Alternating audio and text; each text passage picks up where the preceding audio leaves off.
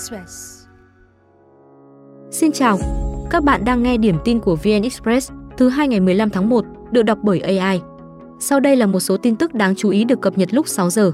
Sáng nay, Quốc hội khóa 15 khai mạc kỳ họp bất thường để xem xét một số vấn đề cấp bách, trong đó có dự thảo luật đất đai sửa đổi. Sau 4 lần xin lùi, dự thảo luật đất đai sửa đổi được chính phủ trình Quốc hội tại kỳ họp thứ tư cuối năm 2022, dự kiến thông qua theo quy trình 3 kỳ họp.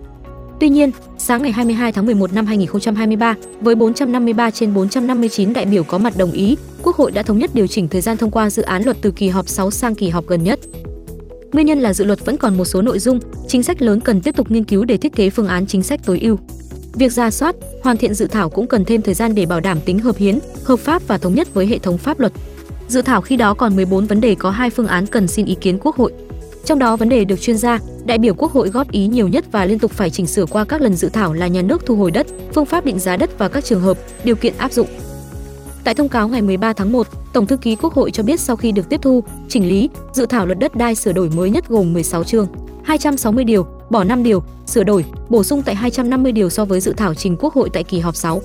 Dựa trên ý kiến thảo luận và qua giả soát, các cơ quan đã thống nhất chỉnh lý, hoàn thiện 18 nội dung đề cập về các vấn đề lớn và đủ điều kiện trình Quốc hội xem xét, thông qua tại kỳ họp bất thường này. Quận Tây Hồ, Hà Nội vừa đề xuất một số dự án cải tạo, nâng cấp hạ tầng kỹ thuật và bảo vệ môi trường Hồ Tây, trong đó có nạo vét bùn với kinh phí 2.000 tỷ đồng. Từ năm 2011, quận đã thực hiện 4 dự án nạo vét Hồ Tây với tổng vốn khoảng 128 tỷ đồng, 440.000 mét khối bùn đã được nạo vét. Tuy nhiên, gói thầu nạo vét ở khu vực đường Thanh Niên hơn 33 tỷ đồng bị tạm dừng để đánh giá lại sau sự cố cá chết hàng loạt. Theo một đơn vị tư vấn, muốn làm sạch Hồ Tây phải nạo vét khoảng 1,2 triệu khối bùn, nhưng 8 năm qua không có thông tin công khai việc nạo vét sau đó có được tiếp tục hay không. Tương tự, việc xây dựng đài phun nước ở Hồ Tây là đề án từ năm 2010 dịp Hà Nội tổ chức đại lễ kỷ niệm 1.000 năm Thăng Long Hà Nội. Địa điểm được nhà đầu tư lựa chọn là khu vực Hồ Tây giáp với đường Thanh Niên. Tuy nhiên dự án không được triển khai. Hồ Tây thuộc quận Tây Hồ, là hồ nước ngọt tự nhiên lớn nhất nằm ở phía tây bắc trung tâm Hà Nội. Hồ có diện tích hơn 500 ha với chu vi hơn 17 km, là một phần của sông Hồng cũ sau khi chuyển dòng. Bộ Tài chính mới đây cho biết, tổng số thu từ hoạt động sổ số kiến thiết năm 2023 đạt gần 46.000 tỷ đồng, mức kỷ lục và cao hơn 22% so với dự toán Quốc hội giao. Đóng góp chủ yếu cho ngân sách từ hoạt động này là của 21 công ty sổ số phía Nam. Năm qua, rất nhiều ngành nghề gặp khó khăn khi kinh tế suy thoái, sổ số kiến thiết là một trong số ít nguồn thu ghi nhận tăng trưởng mạnh so với cùng kỳ năm trước.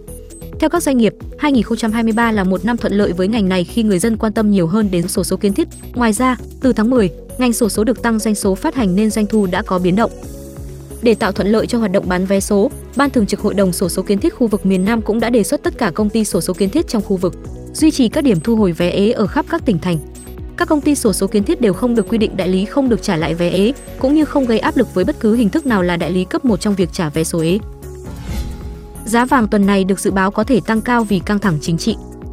Theo đó, giá vàng thế giới giao ngay hôm 12 tháng 1 lên cao nhất một tuần tại 2061 đô la Mỹ. Nguyên nhân là căng thẳng tại Trung Đông kéo nhu cầu trú ẩn lên cao và chỉ số giá sản xuất của Mỹ giảm làm tăng khả năng cục dự trữ liên bang Mỹ Fed hạ lãi suất sớm hơn dự kiến. Mỗi ounce chốt tuần trước tại 2048 đô la Mỹ, giá vàng đã duy trì trên 2.000 đô la Mỹ gần một tháng qua. Khảo sát cuối tuần rồi với các chuyên gia, nhà đầu tư, giám đốc ngân hàng cho thấy giá vàng tuần này có thể tiếp tục đi lên. 70% kỳ vọng giá tăng, chỉ 10% dự báo giảm và 20% cho rằng đi ngang. Ngoài vấn đề về chính trị, nhà đầu tư tuần tới sẽ theo sát một số dữ liệu quan trọng có khả năng dung chuyển thị trường. Đó là các chỉ số về sản xuất, bán lẻ, thất nghiệp và bất động sản của Mỹ. Theo công cụ theo dõi lãi suất CME Fed Watch, thị trường hiện dự báo khả năng Fed giảm lãi vào tháng 3 là 80%, cao hơn sau khi chỉ số PPI Mỹ được công bố. Các cố vấn an ninh quốc gia từ 83 nước sẽ tổ chức vòng thảo luận thứ tư dựa trên đề xuất 10 điểm của Tổng thống Zelensky về hòa bình cho Ukraine. Mục đích là chuẩn bị để sẵn sàng khởi động một tiến trình với Nga khi thời điểm đến. Ngoại trưởng Thụy Sĩ Ignazio Cassis cho biết các cuộc đàm phán phải tìm cách thuyết phục Nga tham gia vào tiến trình, nhưng cho đến nay, cả Kiev và Moscow đều chưa sẵn sàng thực hiện một bước đi như vậy. Brazil, Ấn Độ và Nam Phi, những nước là thành viên nhóm BRICS bên cạnh Nga, cũng tham gia các cuộc thảo luận.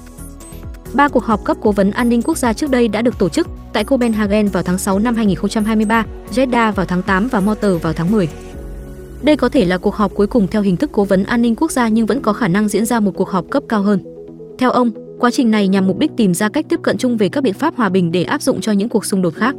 Thông tin sẽ tiếp tục được cập nhật lúc 17 giờ.